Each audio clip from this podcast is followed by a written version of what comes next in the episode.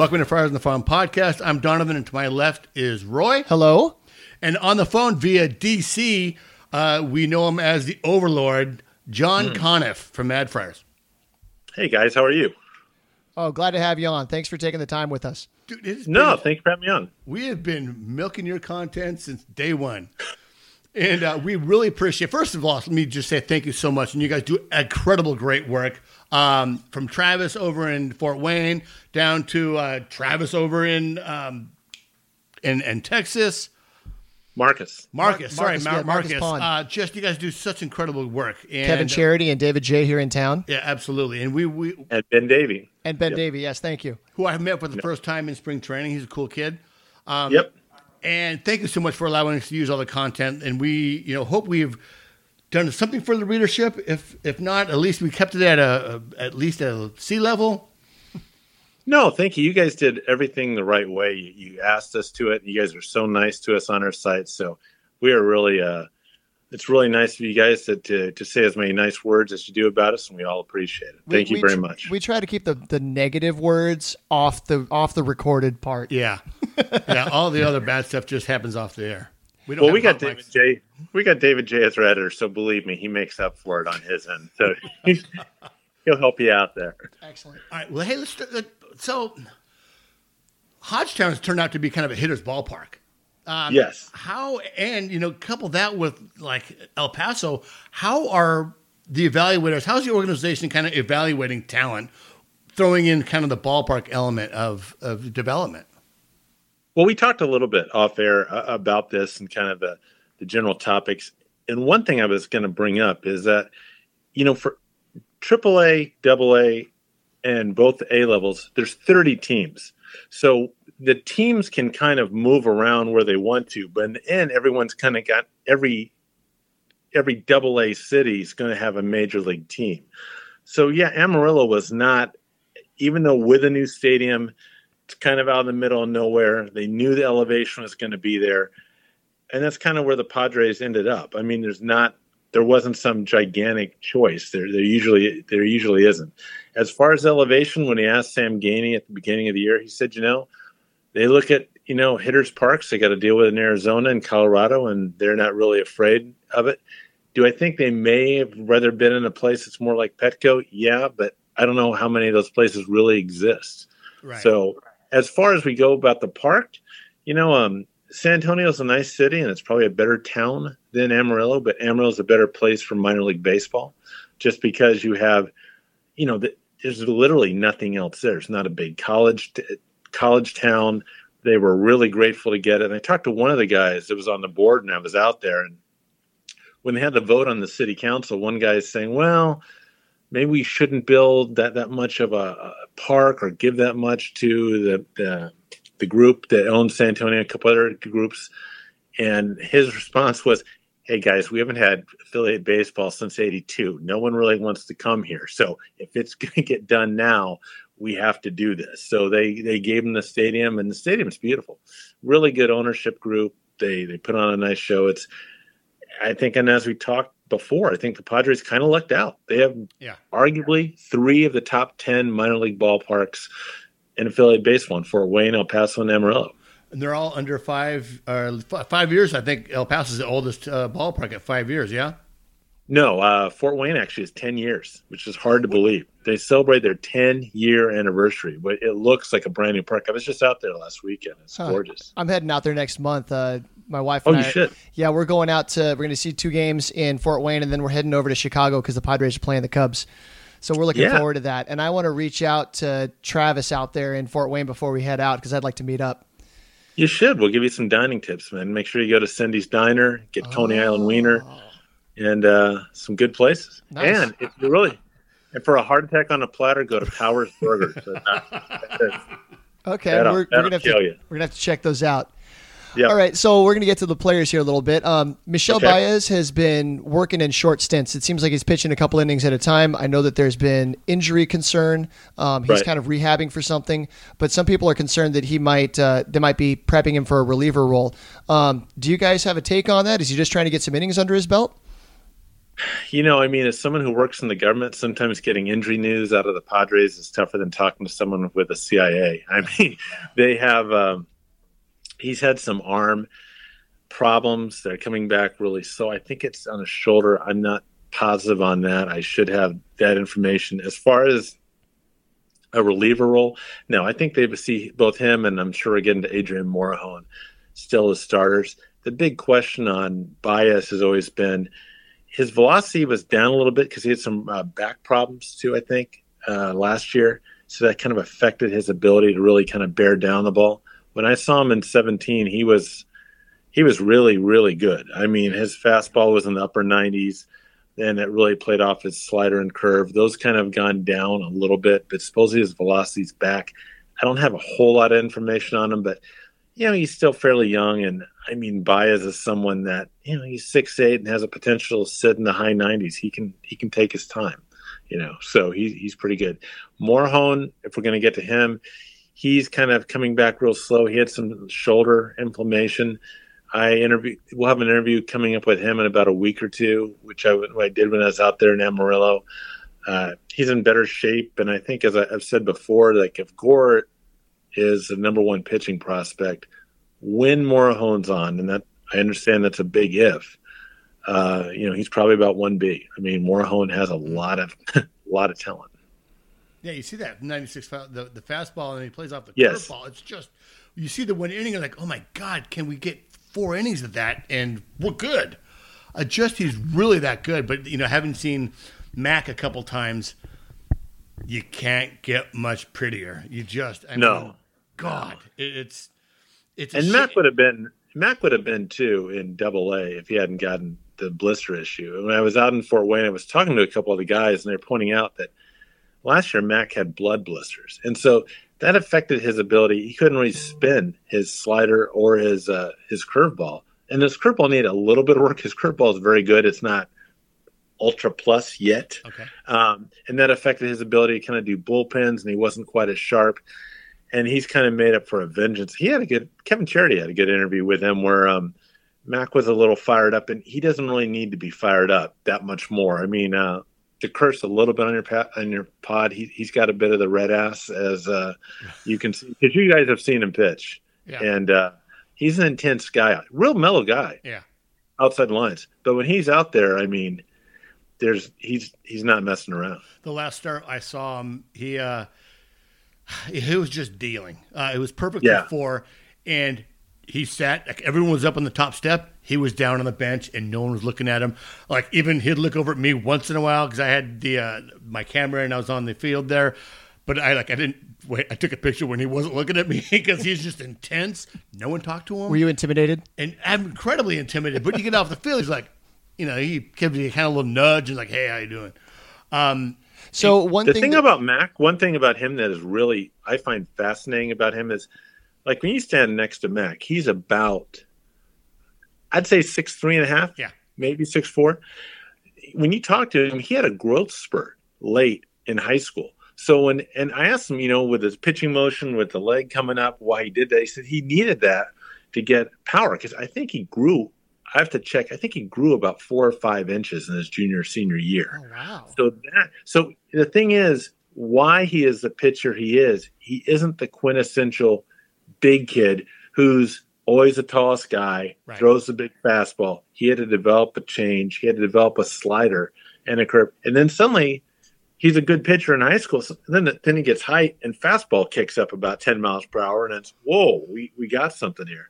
Huh. And then on top of that, the last tidbit, I've said this before, but um, unless you guys are like my wife and hang on every single word that I say, um, Jim Jim, uh, Jim Callis made a good comment. Who's I think nearly wants to adopt Mackenzie Gore at times. Yeah, he said that if Mackenzie had come out and say he didn't want to pitch, he was going to East Carolina to play center field and pitch. He would have been no later than a third round pick as a center fielder. Wow. So this guy's an athlete. It's funny yeah, you say that because they put a video out. The Storm put a video out of the pitchers taking batting practice, and you can see a couple of guys kind of look don't look like they know what they're doing. Um, uh, Patino looked okay with the bat, and then you see Mackenzie Gore step in there, and it was a polished looking swing with balance. Oh yeah, oh real good balance, hitting off the back foot.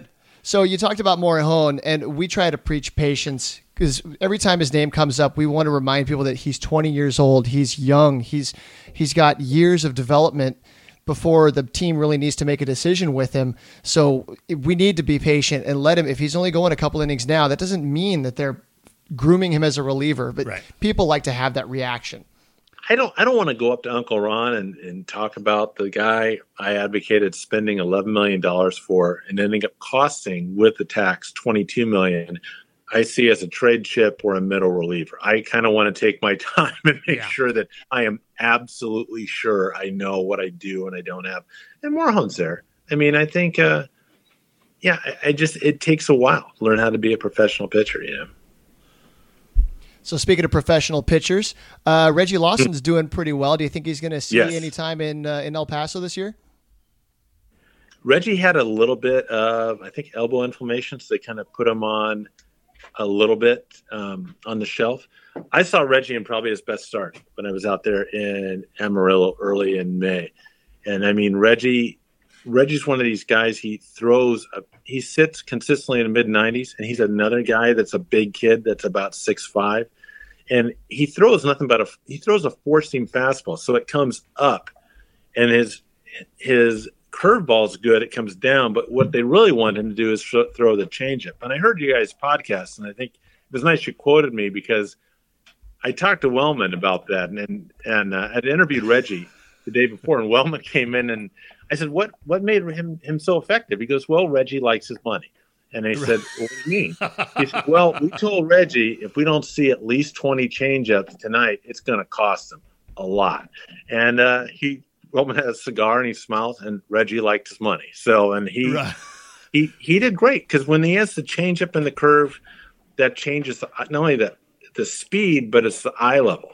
And so his fastball is coming in. And Donovan, you still play. I mean, yeah. if you're if you're gearing up for a 95 mile per hour fastball, and something comes in there 83 and then on top of that you got the curve which looks like the fastball at slower that drops straight down and then change it fades. That's tough. Yeah, yeah for us it's more like if you see a 55 mile an hour fastball and then they throw like a 40 mile an hour lollipop you know it's still you're on your front foot. It's really bad. Well i told you know when i was in fort wayne i told uh i told blake hunt we were chatting and i said the old stadium that the that the wizards used to play in they used to have a batting cage pretty close by. And you'd see 80 miles an hour in the batting cage, and it'd be, wow, that's fast. And I said, Joe, everybody who writes or broadcasts, all of us ought to stick our butts in there yeah. for just about a couple sessions, try to hit, and then we can come back and talk about how yeah. how how much how many cookies these guys miss. You know, exactly. So you you talked about money with Reggie Lawson, and there was an interesting article on the Athletic a while ago about kangaroo, mm-hmm. kangaroo courts um, right. and about like it was about Frank Robinson and how he would run the kangaroo courts at the different teams he played. We don't see what goes on in the clubhouse and the dugout. Do they do a lot of that kind of thing? Little things to incentivize, like, hey, I'll give you an extra bag of Skittles if you strike out five guys today. Kind of I don't think so. I, I think you know, I'm a I'm a really I've known Philip Wellman, the manager at Amarillo, for a couple years now, and he's he's a really uh, good guy, and he's just funny as hell.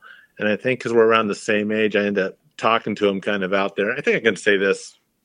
There was a game that didn't go that well the first night. And so I'm sitting in the dugout and finished interviews and he's talking and he's saying, he has a little notebook he writes down on things that annoy him. He said, I wrote down 23 things that pissed me off last night. and so he, he just starts going in and he kind of let the team have it and, you know, and pretty in his pretty frank way, and it's a family podcast, so we'll just kind of leave it at that. And they came out and they played much better. The one thing about all those guys is that they I've never heard anyone on or off the record crap on Wellman. They they all like him because when you get to double A, Wellman is very honest with him. He wants all these guys to make it, but he will tell right. them exactly what they need to do. Right. Not only to make it, but to stay there. And uh, you know, I think all those guys really appreciate it because you know, as we've talked on Mad Friars with a bunch of us, there, there's no guessing what Philip Wellman kind of thinks of you within the first 60 seconds. I mean, you got a right. pretty damn good idea where, where he's coming from at all times. Not, again, I, I like him a lot. I think he's a perfect manager for a double A. Well, and, and, that's and that's really the big thing is like you need to be honest at double A level. You know, uh, with uh, Coach Tarasco, you know, there's still a lot of development, a lot of stuff. Right. Like, here's what you need to do to get better. In double A, like you're just a you're an injury away from making the big league club, but you. Well, that was a great line this. one time by um, years ago when I was first doing this. I uh, was talking with Colt Morton, who was an interesting guy. He was a six seven catcher. He lists himself as six five. He's the only guy I ever know that any guy anyone that lied about his height. But he made the comment. He said everybody at Double A, pitcher or hitter, they can all play in the big leagues. You know, it's just a question of how consistently they do things. Yeah. He said, and this is when Chase Headley just went up, and he goes, "That's why Chase is, you know, just got called up. He's in San Diego and." He's on a private jet to New York. He's going to stay at the Four Seasons, have a great steak and I'm hoping Whataburger's open late at night in uh, in Midland, you know, because he can he can he can hit that pitch two times out of ten more than I can, and that's the difference. Yeah. It's really close. Yeah, I always find it interesting when they're talking about batting averages and the difference between this and that is two hits in a month. Yeah. Right. You don't think about that.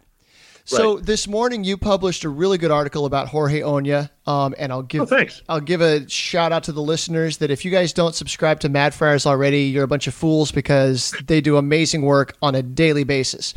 Um, so Jorge Oña, and no, not one dollar of the money goes to feed David J's RV so we'll keep that. so you're telling me that all of those beef and cheddars come out of his own pocket? you, you know, let, let me say this real quick. I, I, that was very nice you to say, Roy. The whole reason that I do the Arby's bit with David is David won. he's a bigger food snob than me. He's never been there. And so one year when I was in San Antonio, I drove out to Lockhart, Texas, which is the barbecue capital. It's like an hour drive. And you, you get a kick out of this, um, since you're a chef. And there's like three of the top five barbecue places oh, yeah. in Texas there. Oh, yeah. Okay. So I'm eating there, and there's like an Arby's close by and I, I, I tweeted out, I said, why would there be an Arby's here when there's such quality brisket and all this? And so Jay tweeted back. He said, "Because stupid people need a place to eat too." oh so, didn't he just say something about that just today on Twitter? I Probably. I saw. Oh my god! He's like, because the intelligence level that people need to Arby's is well, it's because poor people need to eat. And and uh, no, and the best thing about it now is David will go on podcasts and people like on the Kept Faith, they'll say things like him, like, hey, Conniff's mean. I really like Arby's too, and I love that. they just do the troll him. I love.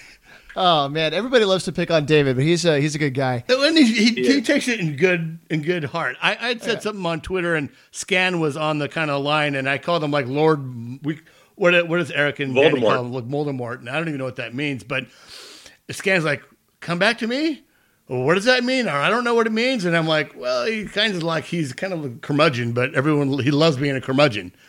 And he's a little salty. A little salty, and you know, I didn't hear nothing else from Scan, but you know, it, it's it's that's he kind of loves being the mean guy. You know, it's also yeah. a little salty is a Arby's beef and cheddar sandwich. Mm.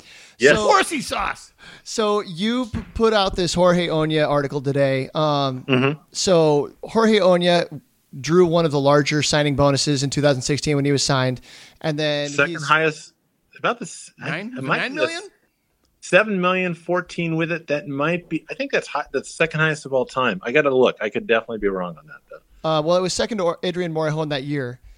Uh, right. But anyway, so he was signed. He was supposed to be this horse that had tons of yes. power and bat speed and control. And then he showed up. He had he did okay in Fort Wayne. Had a very poor year in Lake Elsinore, yes. and it looks like this year he's finally turning it around.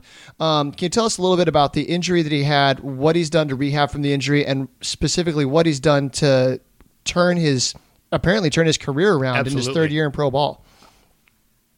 His first two years, he was the type of guy that had a lot of nagging injuries that were the worst type. They're the type that are not enough to keep you off the field, but not enough to really help you play as well as you'd like. Um, this year, he was going really well, but then he uh, hurt his right shoulder.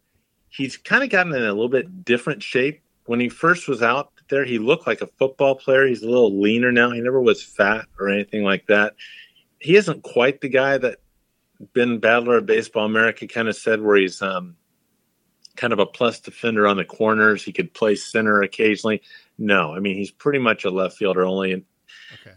he, he works really hard. And in fact, I, and this is hard to say, I probably like Naylor a little bit more in left field than I do Oña. So, I mean, you know, Naylor is, I hate this. I'm sorry. I apologize. It's a horrid cliche, but he is surprisingly athletic. I mean, Naylor can throw, he has good instincts out there. And I think, as I've said before in a couple places, Naylor really, really wants to be a Padre. His, he really likes it here. His footwork impresses me when I really yeah. watch him. Smart hitter, too. Um, so Oña, you say he's changed his his body a little bit. Um, a little bit. He's a little leaner. He's always had a good idea at the plate. And one thing too is, I mean, you guys know this because we have you cover the system too.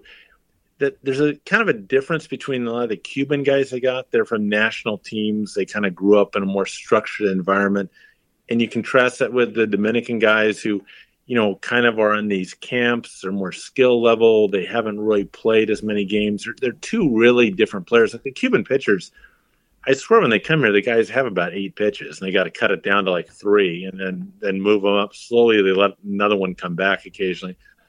As far as Oña goes, I, I think Oña needs to kind of go to the post a little bit more. Uh, he needs to play more before we can really talk about moving him up or where he would fit. I guess that's fair because he's been limited the last two years and he's yeah. finally healthy. So you know, he's been out for a month. Yeah, yeah. Ball's bouncing off his head. Oh yeah, last year he yeah. apparently caught a foul, a foul, a home run ball, hit the foul pole and caught him right in the face. That's one of the craziest injuries I've ever heard. But one thing about Oña that that you do like, and you and you I like this about Naylor a lot was they're you know they're out there early every day working on it. And a long time ago, God, I wrote something on. Uh, oh, remember you remember a guy called Jack Cust? Oh yeah, yeah, left-handed power, hitter DH. with the A's. Yeah, I got this great quote from Kevin Goldstein. I asked, well, you know, what's he like defensively? And, and Kevin wrote, you know, well, at first base, he's a lawn ornament and in left field he's a little less. Wow! And I, I thought it was funny. But in the lineup, he's like a 35 homer guy. So yeah, but the next day I go out there and I'm out there early at the park at maybe two o'clock for a seven o'clock game because I had some things to do, and Cust had been out there for like since 12, working on ground balls, working on fly balls in left field. And I felt like the biggest ass, you know. I mean, so I, you know, if a guy is out there like both Naylor and Oña, they got some work to do, but you see how hard they're working. I'm not going to crap on them. Yeah, yeah? I mean, yeah. They're, they're doing what they can. Yeah, I've heard the same thing about Franmil putting in work on defense lately. Oh yeah. Well, and I also saw it a couple times with Luis Campusano. He's out there well before. Uh, yes. The Indian pitchers are out there doing drills, doing uh, receiving drills, doing blocking drills, and just get putting in the work. And he's a, st- he's yeah. A, as Tony likes to say, he goes up there with mean intentions and yeah, he's a, he's a mean guy. Yeah. So I, one of the things I thought was kind of cool, and following minor league baseball and, and the relationships with you know particularly with like the affiliate kind of shuffle that we've had this last uh, year, the relationship with the major league team with the affiliates, and mm-hmm. I, I, really thought bringing Tatis to Hodgetown was kind of uh, the Padres' way of like going, you were supposed to get him you probably shouldn't get him now because he should be in AAA. But here is Fernando Tatis for a week, or at least for a couple games. And I think it was a nice tip of the cap to the organization. Maybe, uh, maybe I'm a sweet guy. I like optimism.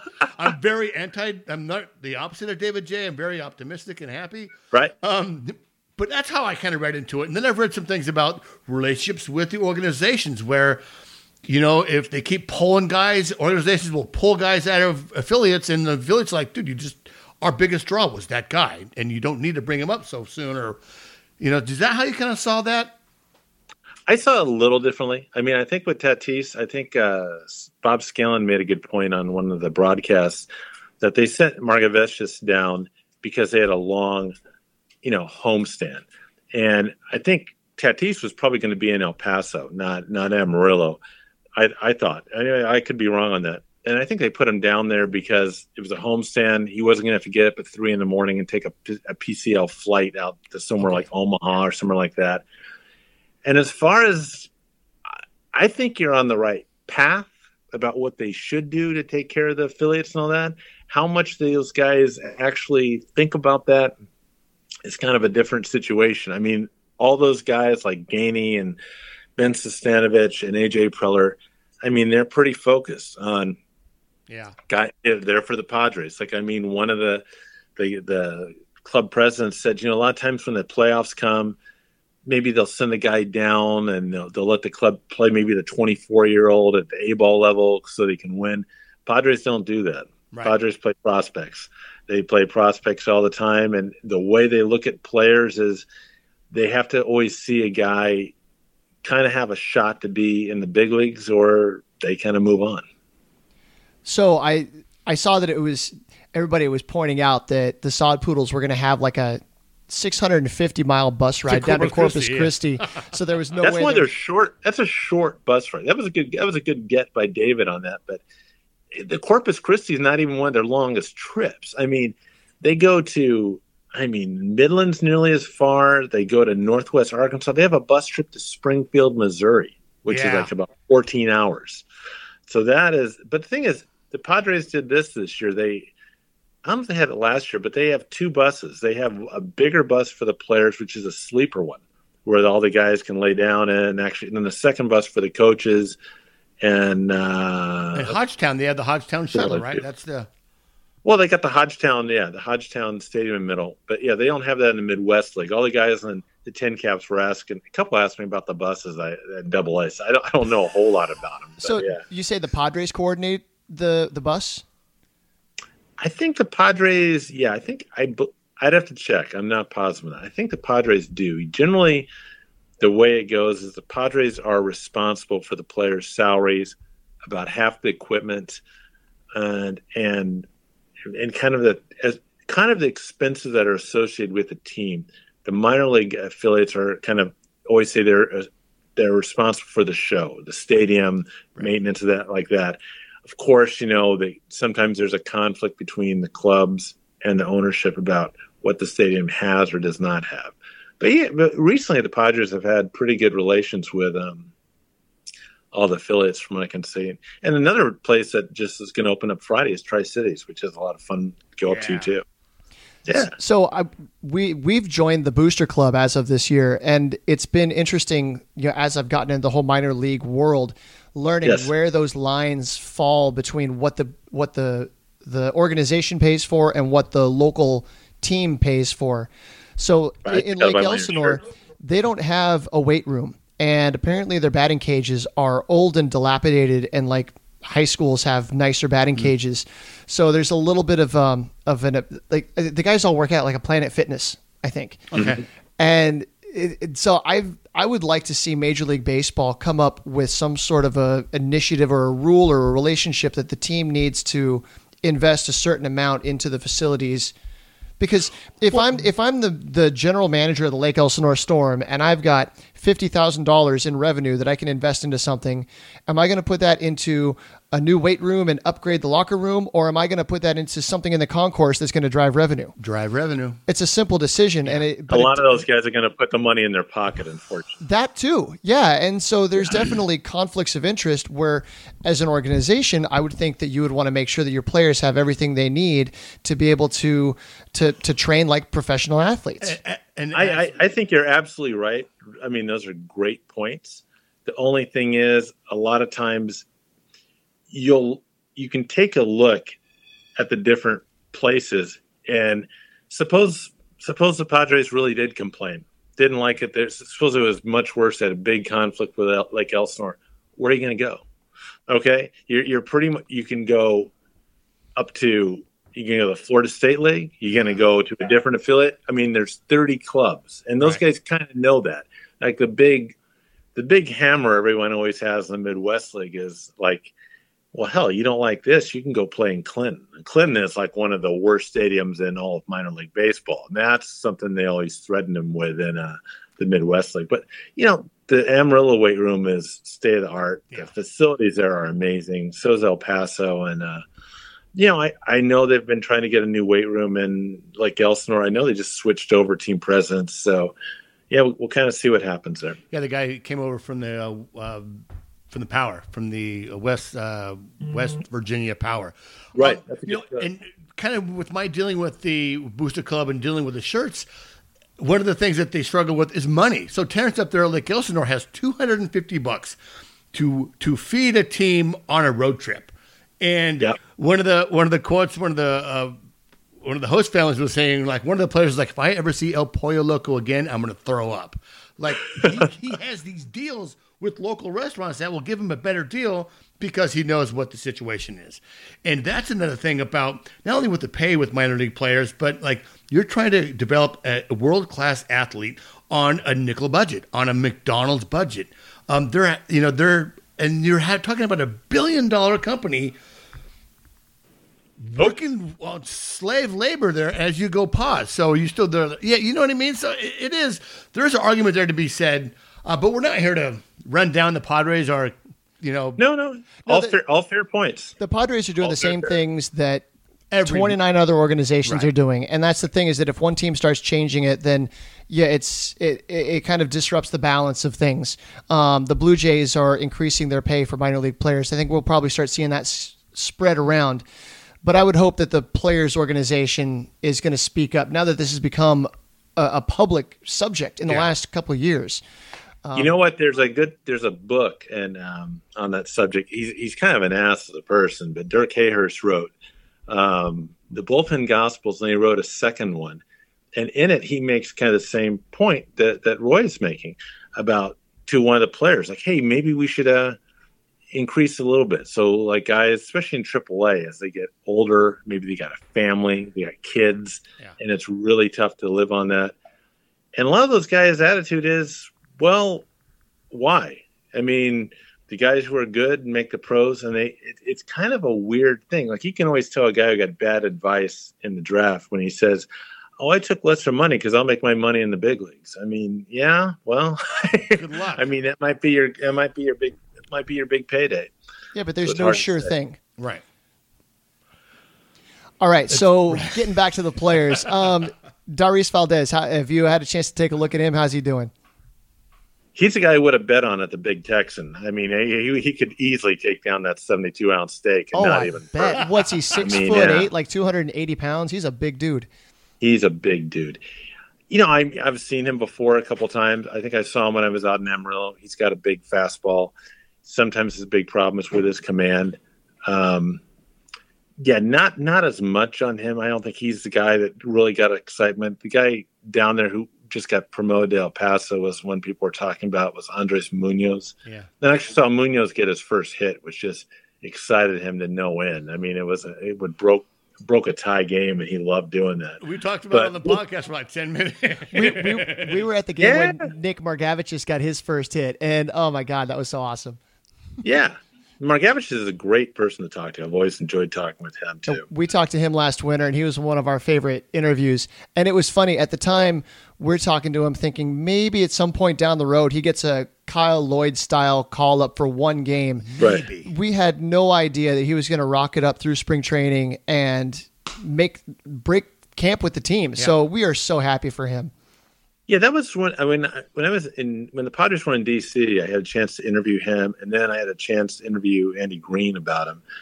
And I thought what Green said was really fascinating because you know people always said that, oh well, he pitched well in spring training. Spring training stats don't mean this, and, and Green said no, no, he he made the team based on what he did last year, what he was performing off in the winter, and was an organization decision.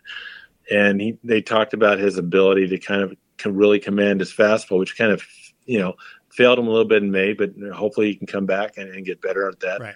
I think the thing that was really fascinating about him was when he graduated from high school, he was six one, six one half, two forty. Then he got into eating better and better and weights, and he grew. And now he's like six five, two twenty five. So, you know, if you kind of go to the draft, those are the kind of guys you're kind of looking at where there's something that really changed from them from high school you know, to college, not just the numbers or stats like that. Yeah, that's an interesting point because the Padres do seem to go after a lot of these pop up prospects. Uh, the guy that they picked in the third round, Hudson Head, is Hudson Head. Yeah, and yeah. people reference Mason House, but he has a little bit more of a of a track record behind him. But he's a guy that nobody was really on him a year ago, and then a good year of performance. But yeah, like you said, Nick was great all last year, and I'm sure it's not just what he did on the field; it's also how he handled himself between his starts, you, the, oh, yeah. the makeup, the, the professionalism makeup. that he is, because you see that he goes. He was up, weird. He was. he was the guy the TinCaps would send out to talk to to media or after the game um, last year. And this year, the guy that has that that spot, he's really good with the media, and, and I'm a big fan of too. As I think as most people meet him, is Blake Hunt, and uh, Blake Hunt's a lot of fun to talk to, and I'm a it's hard to be objective with him because I'm really pulling from. You're, you're talking to members one A and one B of the Blake Hunt fan club right did here. Did you not listen to our episode with him? yeah, I have to. I got to get that caught up. He told me to listen to it. it was, I interviewed him. It was so good. He's a fun guy. He edu- he took us to school. I mean, talking. Oh, he's about, intelligent. He is such a bright, personable guy. And then we meet his dad, and his dad's like, "I love the pot. It was great. I gave it to all the." And then his dad's like talking to us. We're like, "Wow, he's got." Oh, that's great. He, yeah. He pointed he pointed us out to Sam Geaney, and Sam Geaney started listening to us. I mean, oh my god. So yeah, oh, Blake Hunt, good. we're huge fans. Yeah. So when we go out to uh, Fort, Fort, Fort Wayne next month, um, I believe Blake's parents are going to be there that same weekend. So we're going to connect with them because Angela's been keeping in touch with them with uh, oh, you Cindy. should. Yeah, his roommate is his roommate is about is about. I think they're both very much the same type of people. I mean, I think they're great play. I think they're very good baseball players. They're probably better people. Uh, Joey Cantillo is a lot of fun to talk to. You guys get a chance, interview Joey. We he did. Can take it to school on Okay, so too. now that we know you don't listen to our podcast, which is fine, I got a lot to listen to. You're very busy. We talked to him in the I, beginning of the season. Okay, I'll go. Okay, I will go back and listen to it, and then I will tweet about it. I promise. Right. No, you, don't. A word on that. no, I want to hear it. I mean, I like Joey a lot. Joey was a lot of fun to talk to, and he, he was really, tonight. Yeah, he was really good to talk to. Tom Cosgrove was great. Um, Gabe yes. Mosser, who's just he's just running yep. with the podcast mojo. Yeah, so we've got a thing that the people that have talked to us on our podcast have gone on to have later success, and our most recent success story is actually Emily Waldon um, I yeah. don't know if you heard, but she got hired by Baseball America. She's been writing for um, for the, the Athletic. Athletic. and now she wow. got on as one of their staff writers for the Detroit Tigers organization. So the podcast mojo transcends all working forms of baseball. Absolutely. There you go. Okay, that's good stuff by Emily. Let's get back to work here. Um, okay, so I mean, who do we go? Owen Miller, Edward Olivares. Has Edward Olivares played himself maybe into a conversation with the Padres?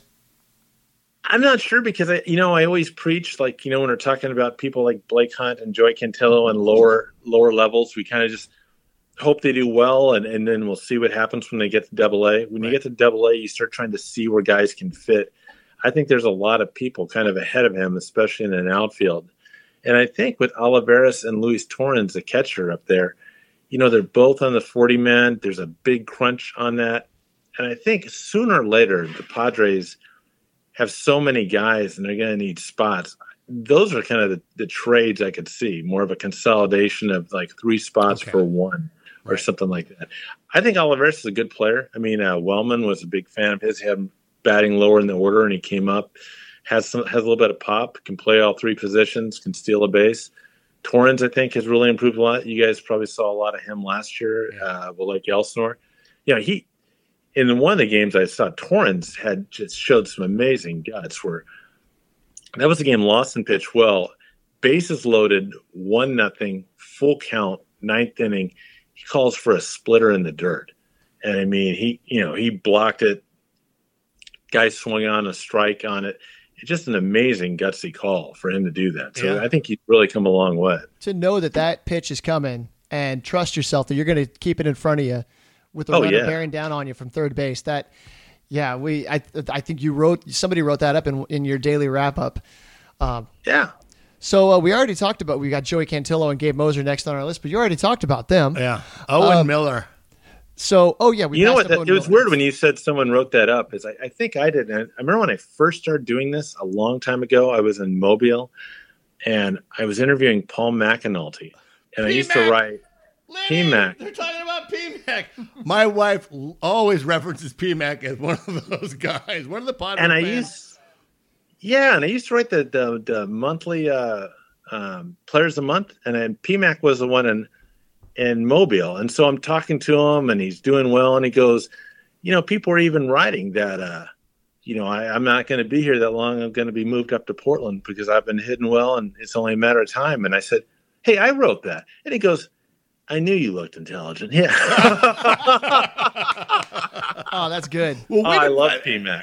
Obviously, P-Mac you guys were on on the uh, on Miller during the draft, but like he got drafted, hit himself out of out of the complex, hit himself out of Tri Cities, hit himself yep. out of out of Fort Wayne, and then just hit himself out. Of, I mean, just would not stop hitting all the way up and through spring training on the major league roster, playing deep into games. The kid just and then had a little bit of a slow start, but is now back to where he should be hitting 300. I call him a professional hitter in development.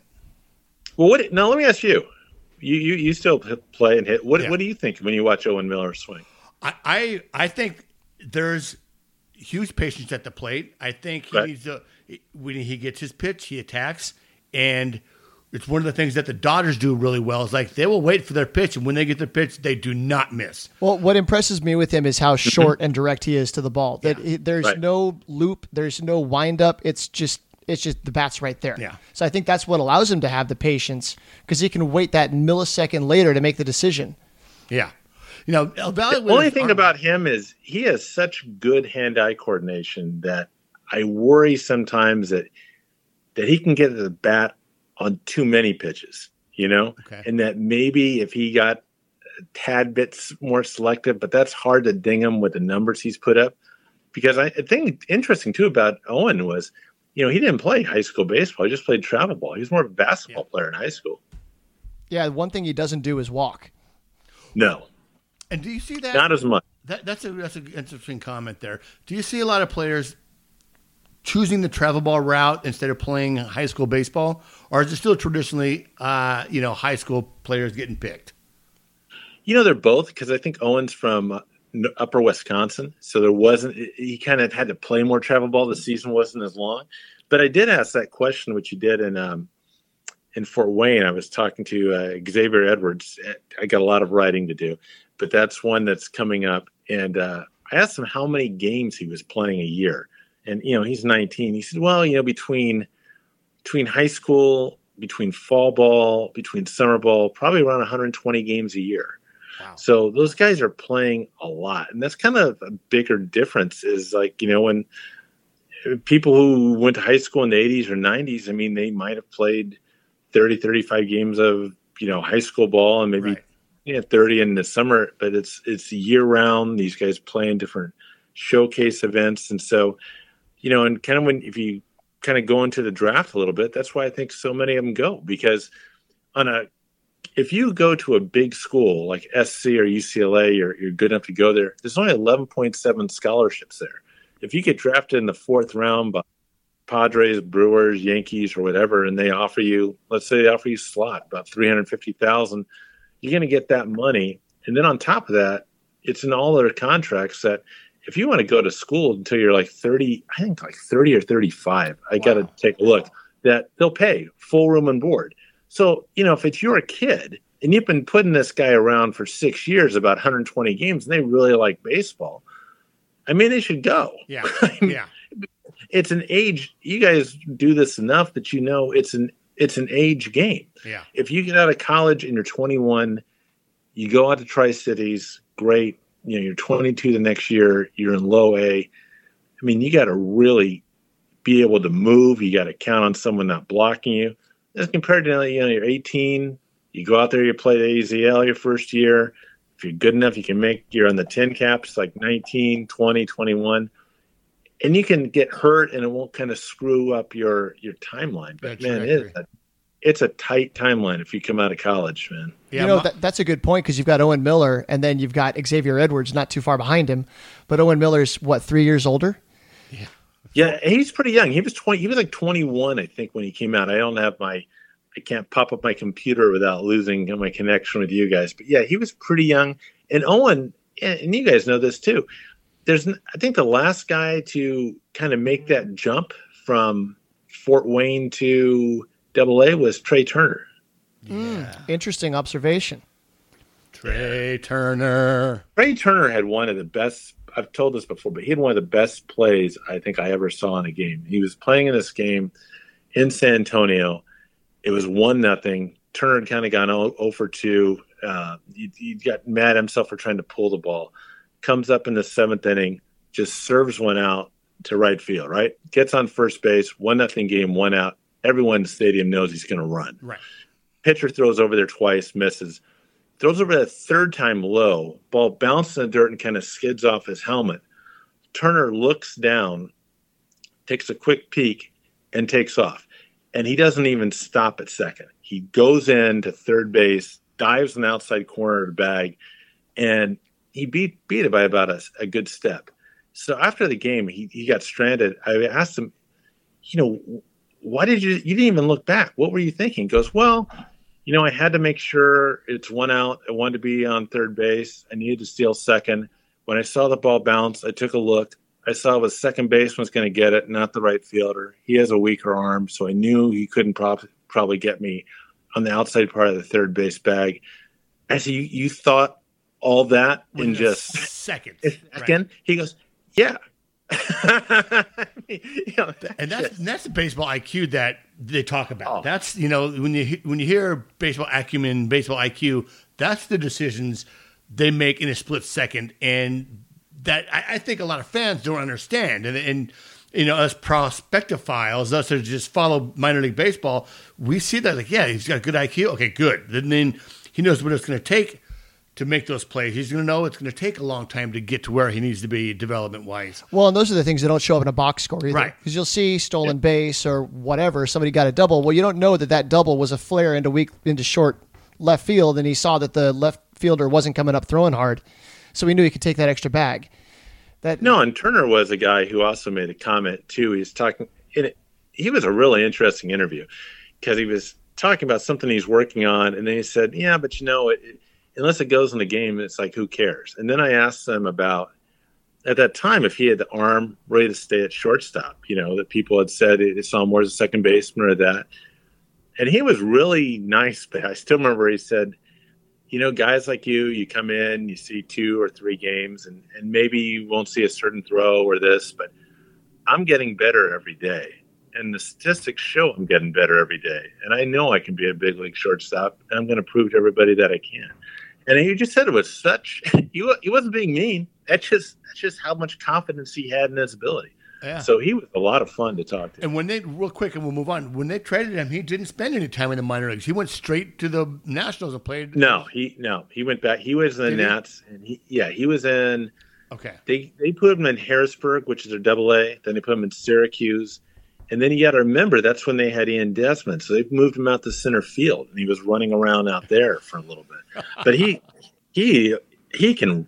I mean, there was a story, last story on Turner because people will get all upset about this, but Turner supposedly ran.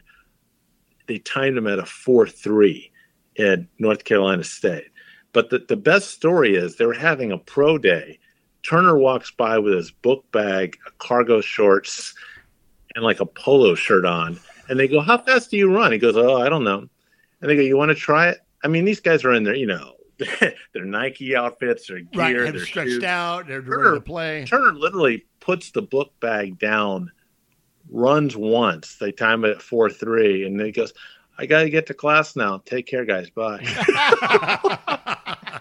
well, and we just we don't you know, I dislike him because he's a good player and he does well against yeah, us. Me too. So it's like, you know, it, it, uh, we can get into the whole booing old players that used to play for us, and I don't get it. Nah, but I don't do that. Let, us get yeah, AC. Um, God, I just I'm dying to interview that guy, and I'm trying to talk Roy into maybe getting some interview time, uh, some record record time. Yeah. Oh, Anthony Contreras. Yeah, AC Anthony yes. Contreras. Not, not Kevin Acee. No, not Kevin Acee. No.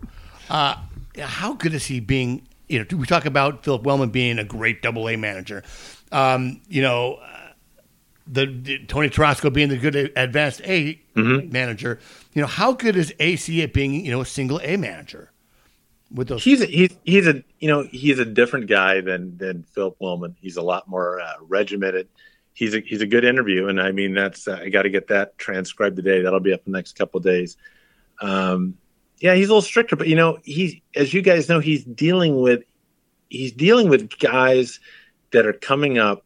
That's their first yeah. time away from home, or people that are from other countries. You know, they're going to interact with people from Latin America who are away from home, seeing snow and cold weather for the first time. And AC uh, AC was a really good. he was. I mean, I think we interviewed him, which makes all the players laugh. They go, "Oh man, you guys must be doing it so long." Even you interviewed coach when he used to play, right. which I always enjoyed telling Contreras when I interview him. but uh, he's a uh, yeah, he's he's good. He's he's a real stickler. He's real strict. But you know, I've kind of go back to to how Blake Hunt and Joey Cantillo are. I mean, I think as someone who has a 14 year old daughter, I was just amazed at how mature those guys are and how just focused they are on what they have yeah. going forward. So they're really impressive people. Well, and you know, you need that in A ball. Like you said, if he's strict, yes, you kind of need the parent. Like here, do you want to be, a, you know, we want to play in the big leagues. You want to play professional baseball. You're here at the starting point, basically, of a true minor league career. Here's how you do it, and here's how you don't do it. And you. Hey, I saw.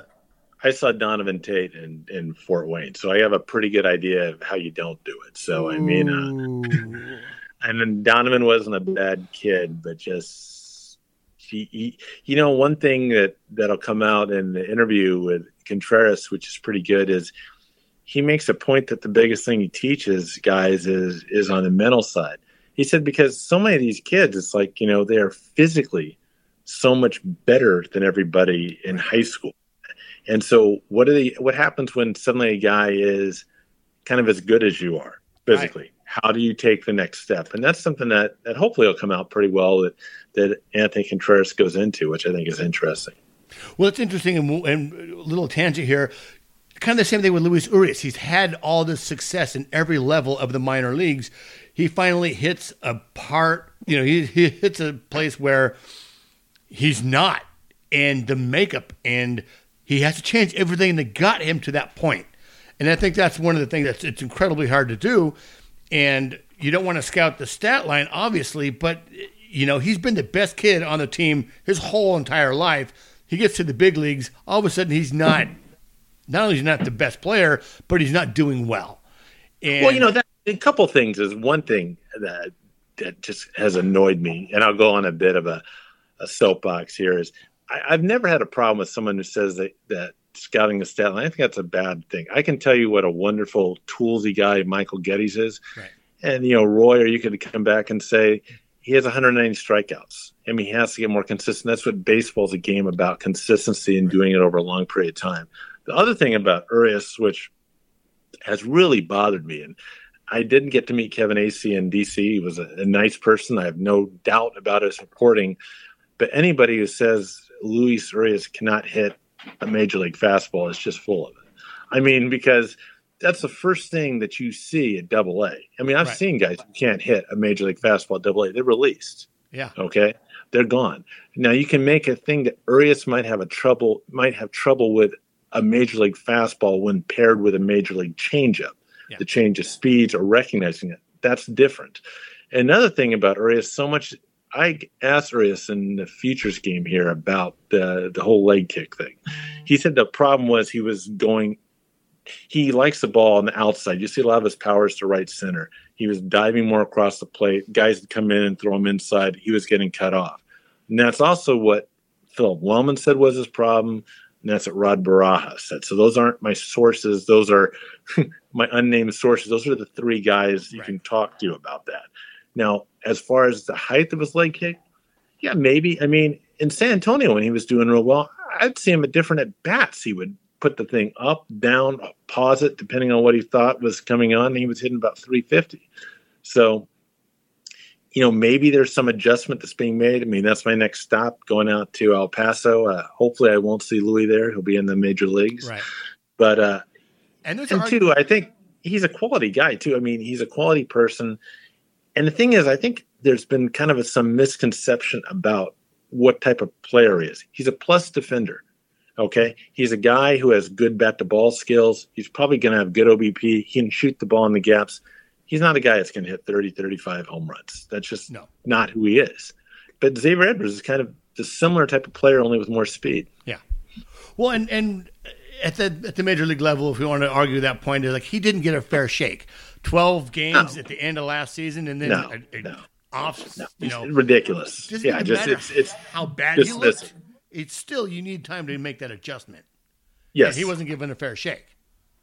I agree. And now, well, they're they're working on something with him. I mean, as I said, I more of my connections or the people I deal with is on the the development side. Yeah. So I think it's something people that could give you a better answer than I could probably be Dennis Lin or AJ Cassavell, who deal more with the major league team than I do. That's fair.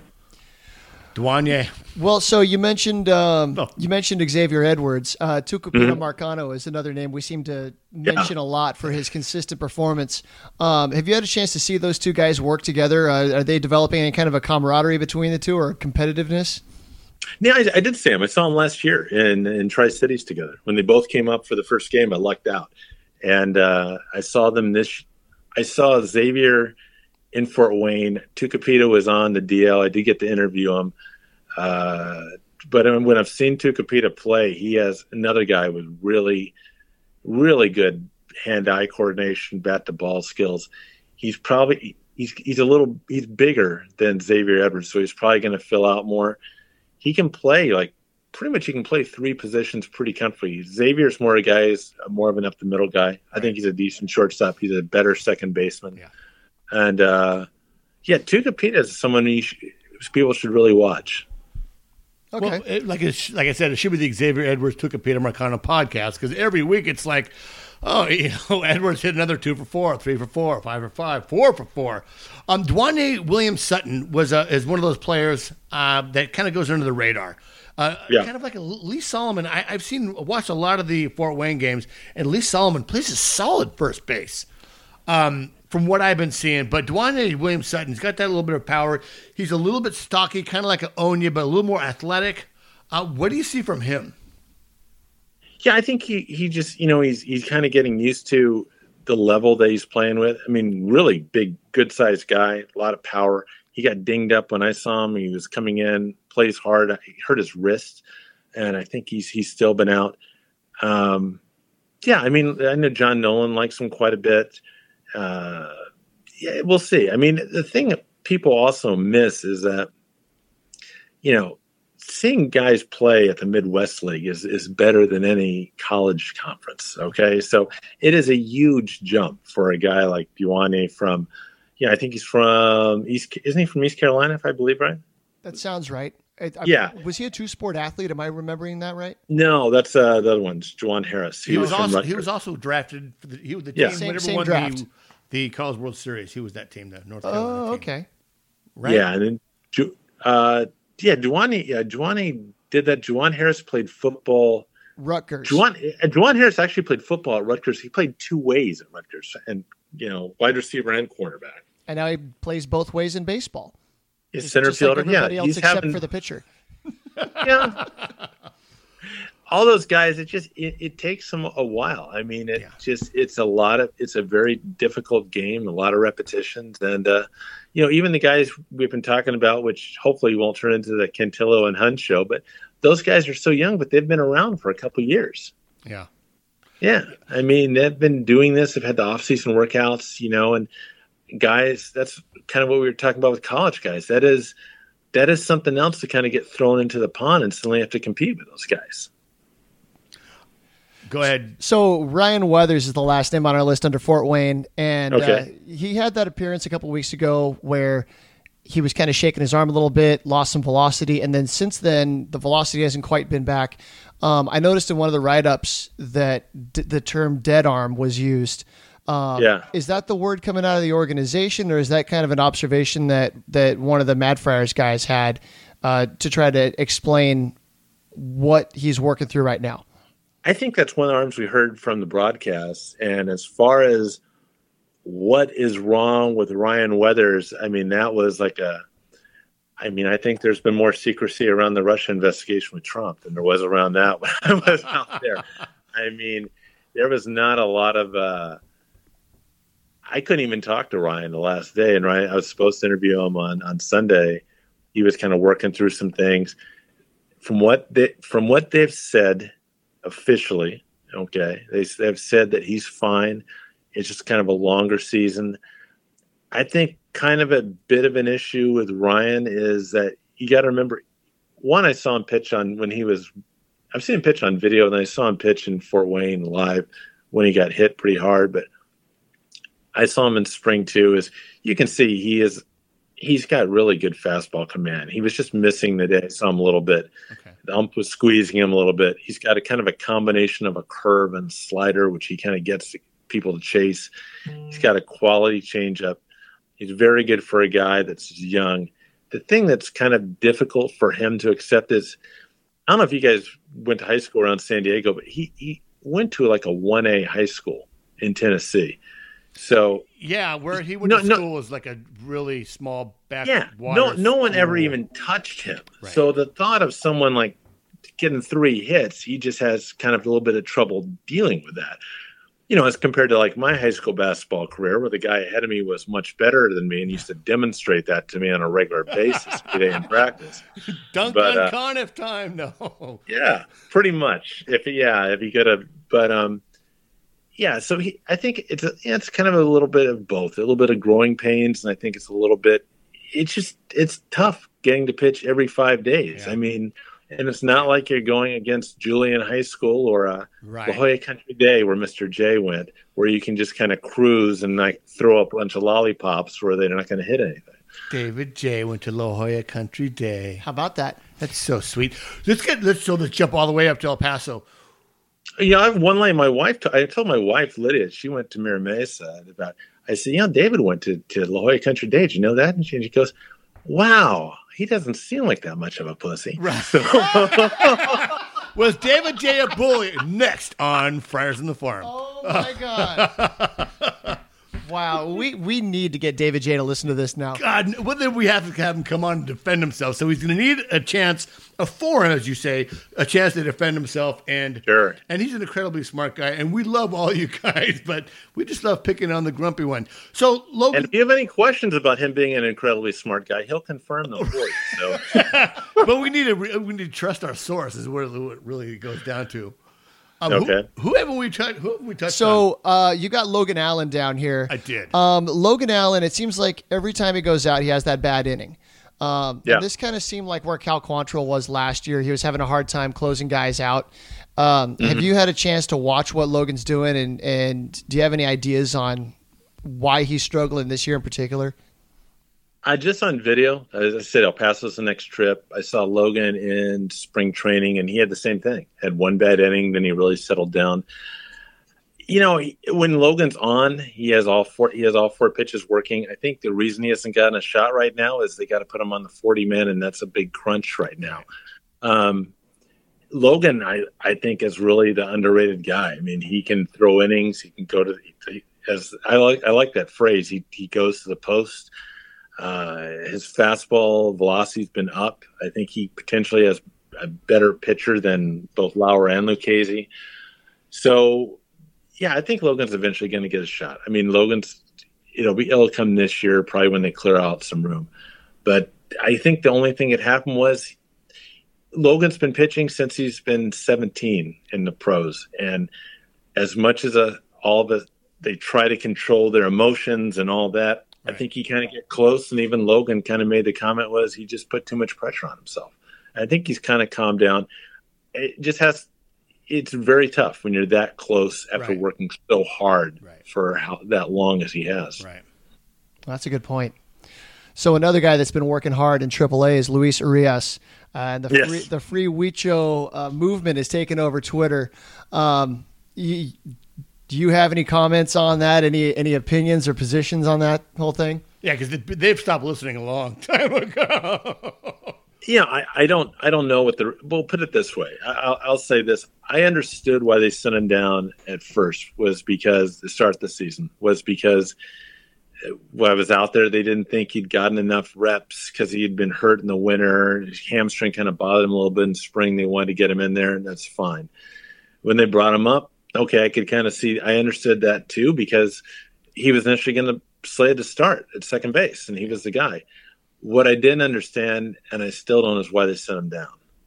And so, guys, any reason why he's not coming up now after hitting about 360 with power? Yeah. You know, your guess is as good as mine. I, I, do not have any inside information or reporting on that. Well, I'd like to see him up. And what we've talked about a little bit, you talked about a little before earlier, was like it's the mechanics. They want to see that change in the mechanics that's Right. going to translate to the major leagues. You can hit 350 in, in AAA, and that's fine. We love the numbers, but it's what the what the what the organization sees on a daily basis. Are those changes being made? Are they consistent? And are they going to put him in a position where he can come up and maybe, you know, maybe not hit the ground running, but at least have the time to get, you know, his feet underneath him in the major leagues, and that's going to translate. I wonder if there's Yeah, some, but some one- Go ahead. One part about Urias is that you got to think, as compared to someone like Franmil Reyes, and I'll be Captain Obvious here. Franmil's a huge man, so Franmil doesn't need to kind of really gear up to take a big swing for to go somewhere. Urias isn't is is pretty good. Is good shape. He's you know he's a good guy, but he kind of needs that leg kick to kind of drive the ball. And Okay. one thing I think it's been a little you know, I think it was a little disingenuous after his year in San Antonio when he was up in El Paso. I was up there in April, and I remember they were talking about they wanted to see just a little bit more refinement, see a little more power from, a little more of this, a little more of that. And, you know, I certainly could be wrong, but I think they kind of screwed him up a little bit. You And then then to the hardware store looking for a loaf of bread is what we call Right. that. And then when Ben Davy went out to El Paso at the end of the year, he said that the biggest thing he noticed on Urias was they just told him just just go play, just do what you do. And that was in August where he hit like about I remember about 350 at like a 470 on base. And that's when I think that's when Ben fell in love with uh, Mejia too. Well, and we know now that, uh, well, I'm thinking about Morejon. Morejon's back with his girl, so I think we have the stability in the relationship there. That should probably see an uptick in performance uh, on the field. Um, Wico, I think, is. Wait, uh, did you did you hear some rumors or something like that I, about I Morejon? follow all of them on Instagram, so I just noticed that their Instagrams went dark for a while, and then all of a sudden his girlfriend's back up posting stuff. just like if, yeah, like, so. Okay. As long as she keeps away from 5.5 Dan, I think Oh my all is yeah, he is trouble for her. Well, so about Urias, what what I noticed, his strikeout to walk ratio was awful when he was up with the Padres, and before that, when he was in El Paso, it was the same thing. He was striking out a lot, not drawing walks. They sent him down, and his his strikeout rate has slowly declined, and his walk his walk rate has come up um, until the last few games when he's apparently hit a rough patch. So um, that was part of my theory was that they were working on that. They want to see him draw more walks and quit swinging at junk pitches out of the zone. But Well, he how had long does he have to do it before he comes up? he had that three home run day when I was in Amarillo, and Wellman was showing me the video uh, after the game. And of course, Wellman, that's Luis's boy, and Luis calls him P- Pelon, you know, Baldy I know, yeah, in Baldy, yeah. Spanish. and then uh, he said he and Wellman was going, man, he hit one to right, one to dead center, one to Oh, left. He goes, that's a bleep, bleep, bleep hitter, you know. So, yeah, he's yeah, guys. Yeah, I, I don't know. I, I wish I, I wish I could just sit there and drop some magical knowledge, and people would go, "Ooh, Conniff knows this," and I go, "No, I don't." I wish I did. Well, okay, so Maybe they're just waiting for Ian Kinsler to play his way off the roster, and then all of a sudden he actually started playing halfway decent. I think someone's Well- going to go Nancy Kerrigan on Ron. Oh, jeez! don't don't plant any ideas now. that's so bad. There's some real. I'll tell you what, the, hatred right there. the government gives me eight million dollars to walk away. I'm I'm gone. So I mean, I'll, I'll take that deal. Well, we appreciate your service uh, for the I, I have one And- last question. Do you have any tips on airline miles and points and all that stuff? Because you must rack up more than anybody. I get a little bit, Ben, but for airline miles and points, there's only one man. Only one man on Padre Twitter that's qualified to comment intelligently. Oh, you must be A.J. referring to Preller. A.J. A.J. Preller. I did listen to his A.J. first Preller. his first uh, podcast I with gotta- Shelly Higgins, and that's a really good one. I need to listen to that one too. I got to get caught up. So I don't drive as much as you guys do at back east. That's why I'm like behind on my podcast, like with Cantillo and Hunt, but which I will listen to. I promise. Oh well, you need to be like Leisure Fryer and go for hour long walks. I Yeah. think that's how he gets them all in. But he No, needs to do he- it to stay alive. Um, he and- listens to that. You know, the thing is, he and Canepa listen to that over Jello before nap time when the nurse comes in. So I don't know. Well, and, and really, the, the interviews is where we really shine in our, inter- uh, you know, our, our daily day stuff is most of the stuff that you guys write. So we're not bringing any new content, but the interviews that we have on the episodes are really good. Yeah, you guys have been good. They've been good. I've heard a couple. Well, I don't think they're good on purpose, though. I think we just kind of stumble our way into some good questions and wind up with some good guests that have amazing answers, or talk tons of crazy smack about their cohorts. Absolutely. Well, you know, a lot of guys don't even know who the players are. So you guys got a big step ahead of uh, ahead of your competition on that. So Well, thank you very good to know much. We really appreciate that. Yes. Well, John, thanks for coming on. We uh, we'll let you go because it's getting to be right around dinner time there at nine thirty in the DC hour, and you know Donald Trump needs his government to run. So yes, he does. Go do the Lord's work. or the Somebody devil's work. I don't know what you do. But no, thanks for coming on. Appreciate it. And uh, we'll have you on again soon. Thank you so much. Okay. Thank you very much for having me, guys.